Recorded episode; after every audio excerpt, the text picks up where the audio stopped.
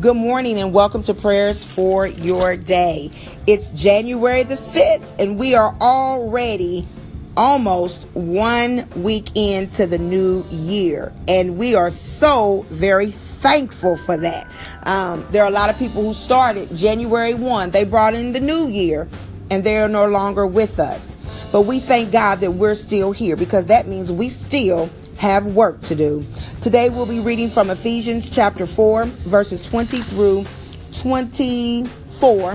And the word of God reads, You, however, did not come to know Christ that way. Surely you heard of him and were taught in him in accordance with the truth that is in Jesus. You were taught with regard to your former way of life to put off your old self, which is being corrupted by its deceitful desires, to be made new in the attitude of your minds and to put on the new self, created to be like God in true righteousness and holiness. So, few points here I just want to point out is that our old ways of thinking, our old habits, our old mindsets, our old actions, they corrupt us.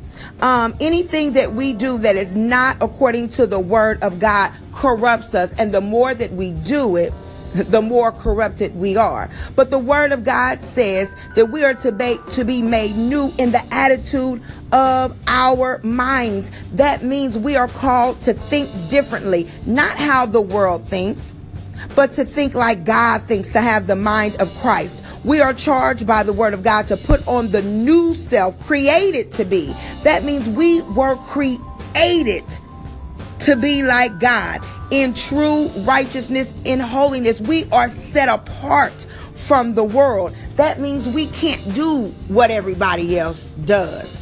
We can't say what everybody says. We can't live a life that may may look popular, may be the majority just because everybody is doing something or even just because it's it's legal even if it's been made legal, doesn't mean it's right. And a lot of times we have a tendency to accept what the majority of people are doing or to accept what's being uh, or what's been made legal as if that's right. The only thing that we know is true, and people can say, "Oh, that's judging." No, the word of I'm I'm telling you what the word of God says. And if we go by the word of God, we're not judging. We don't have a heaven or hell to put anybody in. But we do have the word of God. And that's what we have to hold ourselves accountable to.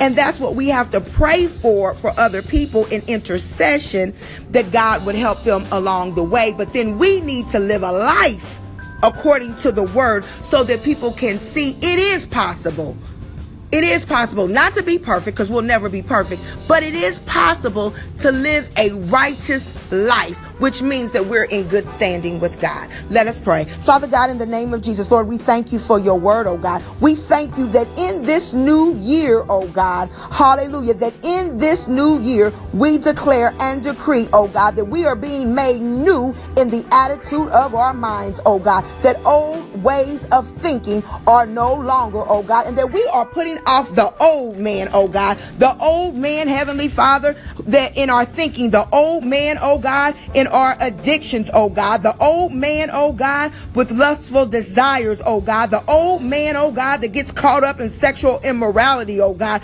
The old man who dwells in unforgiveness. The old man who dwells in selfishness, oh God. The old man who lies, oh God. We are putting off the old man and we are putting on the new man in the name of Jesus. For Lord, you created us to be like you, oh God, to live in righteousness and holiness, to be set apart, oh God, to be sanctified, oh God, by the blood of Jesus Christ. So, God, we proudly in this new year put on the new self in our minds, in our lifestyle, in the way we talk, in the way we walk, oh God, to be an example to a dying world. So they too will say, What must I do to be saved? In the name of Jesus. Lord, we bless bless you and we thank you for this new man, for this new self. We declare it and decree it for ourselves and for our family, oh God, because you already said you make all things new.